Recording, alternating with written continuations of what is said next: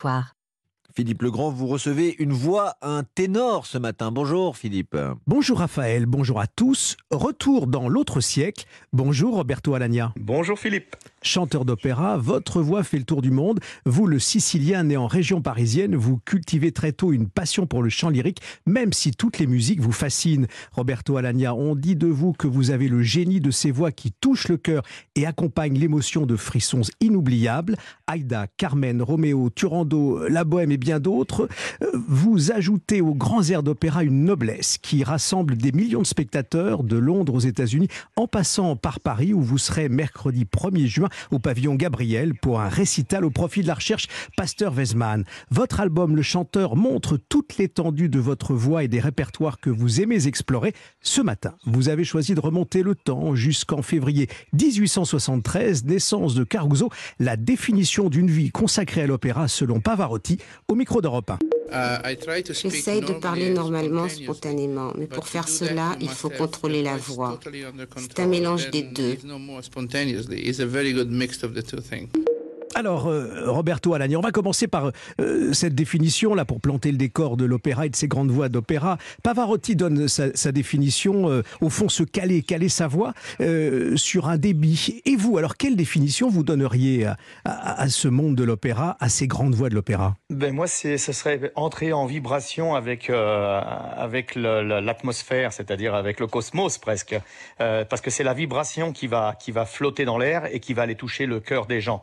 Et voilà, donc c'est pour moi la voix, c'est ça, c'est entrer en vibration avec euh, l'univers et entrer dans l'histoire. Alors là aussi, euh, on va euh, surfer et aller très loin avec la date que vous avez choisie, Roberto Alagna. Vous avez choisi ce 25 février 1873. C'est la date de la naissance d'Enrico Caruso, l'une des grandes voix et peut-être probablement euh, la voix d'un pionnier. Oui, tout à fait. Pour moi, c'est le, plus grand ténor de, tous les temps.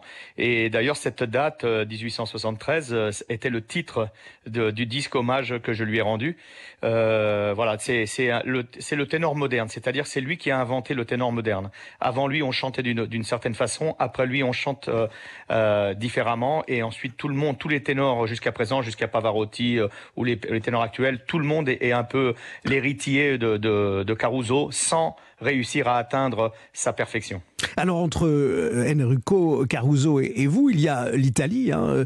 Euh, c'est un, point que vous avez en, commun euh, l'un et l'autre. Mais si on revient sur l'histoire de, sa vie, finalement, il y a pas mal de points communs avec vous. Il commence très tôt, à l'âge de 10 ans. C'est ce qu'on note, c'est ce qu'on apprend. Il, est porté par une, aspiration. Il est porté par quoi? Par au fond ses rythmes, ses voix. Oui, oui, il y, a, un destin qui le, qui le pousse sur ce chemin, sur presque j'ai envie de dire, dans cette mission euh, qui, est, le, chant, qui a touché le, le, cœur des gens. Et, ça, il réussit très bien et il a, il a toutes les qualités pour ça. Au départ, c'est un peu difficile. Vous voyez, c'est un peu le, le vilain petit canard qui se transforme en, en cygne et euh, il devient le, le, ténor du siècle. Euh, il y a des points communs. C'est vrai qu'on a, nous avons pas mal de points communs, mais il y a aussi un, un, point qui nous réunit, c'est que euh, il a, il, mes, mes arrière-grands-parents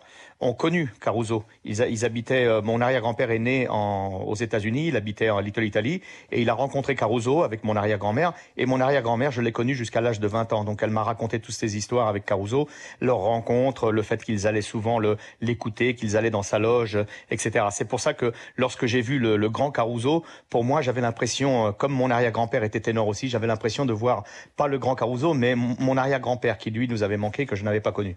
Roberto Alagna, derrière cette date que vous vous avez choisi euh, nous raconter aujourd'hui sur Europe 1, il y a euh, donc l'ombre au fond euh, de cet artiste génial, ce, Caruso. Il faut rappeler que, et ça on le sait peu, il a commencé comme mécanicien et puis ouvrier dans une fabrique de tissus.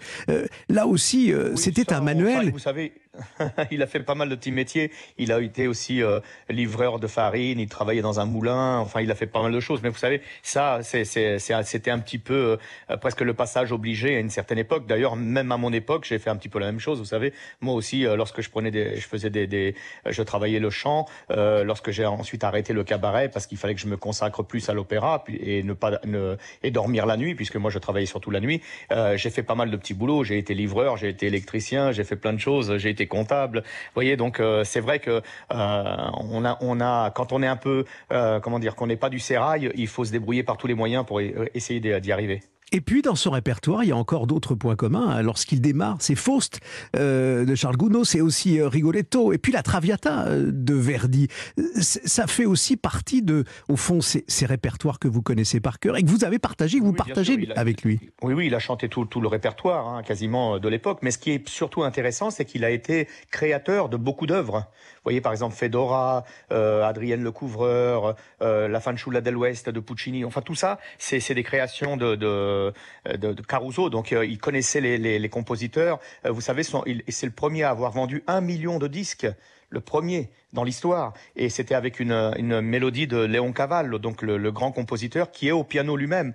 Euh, voilà, donc c'était quelqu'un qui était pionnier, qui a inventé des tas de choses, qui est devenu célèbre grâce au disque et qui a rendu le disque célèbre grâce à sa voix.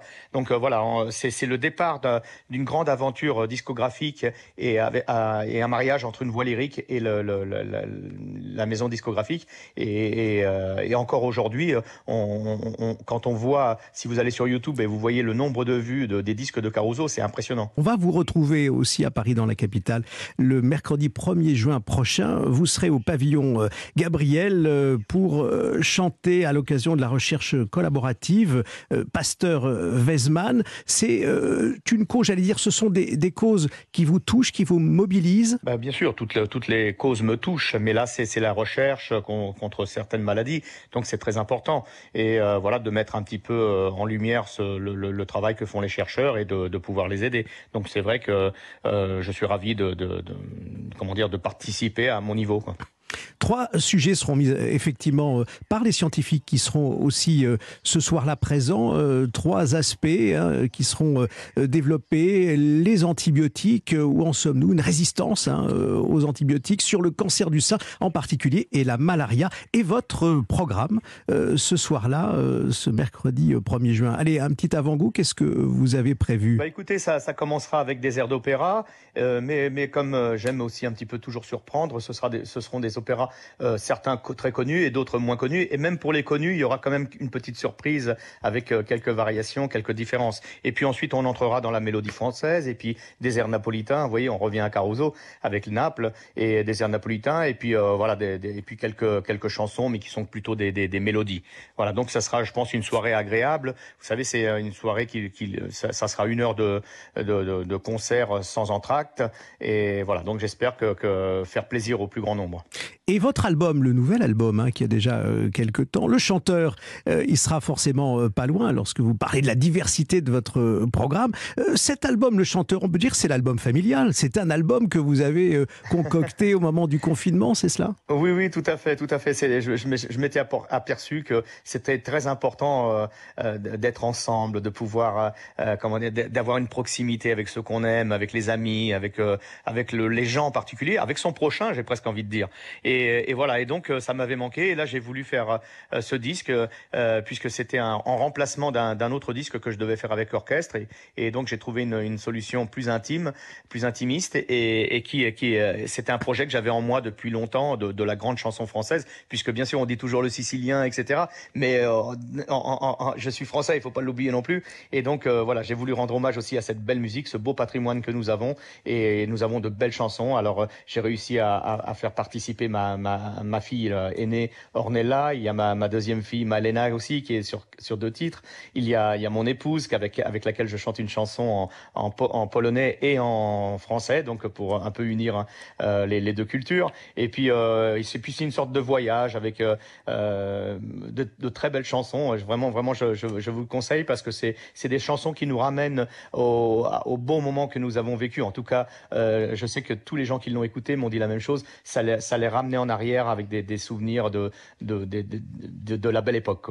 Rendez-vous avec vous, Roberto Alagna, ce mercredi 1er euh, juin au pavillon euh, Gabriel pour ce récital exceptionnel. Avec vous, nous avons euh, retrouvé cette grande voix que vous avez fait revivre le temps d'une date, celle d'Enrico Caruso. Et votre album s'intitule Le Chanteur. On vous écoute avec Malena, votre fille dans Domino. À bientôt sur Europe 1. Merci à tous. Domino,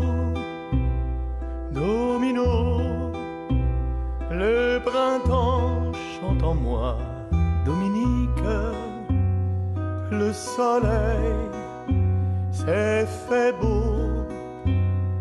J'ai le cœur comme une boîte à musique. J'ai besoin de toi, de tes mains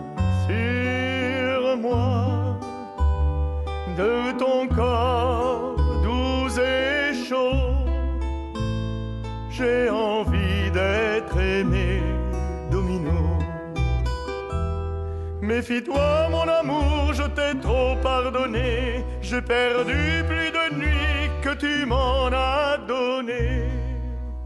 Bien plus d'heures à t'attendre qu'à te prendre sur mon cœur. Il se peut qu'à mon tour je te fasse du mal. Tu m'en as fait toi-même et ça t'est bien égal. Tu t'amuses de mes peines et je muse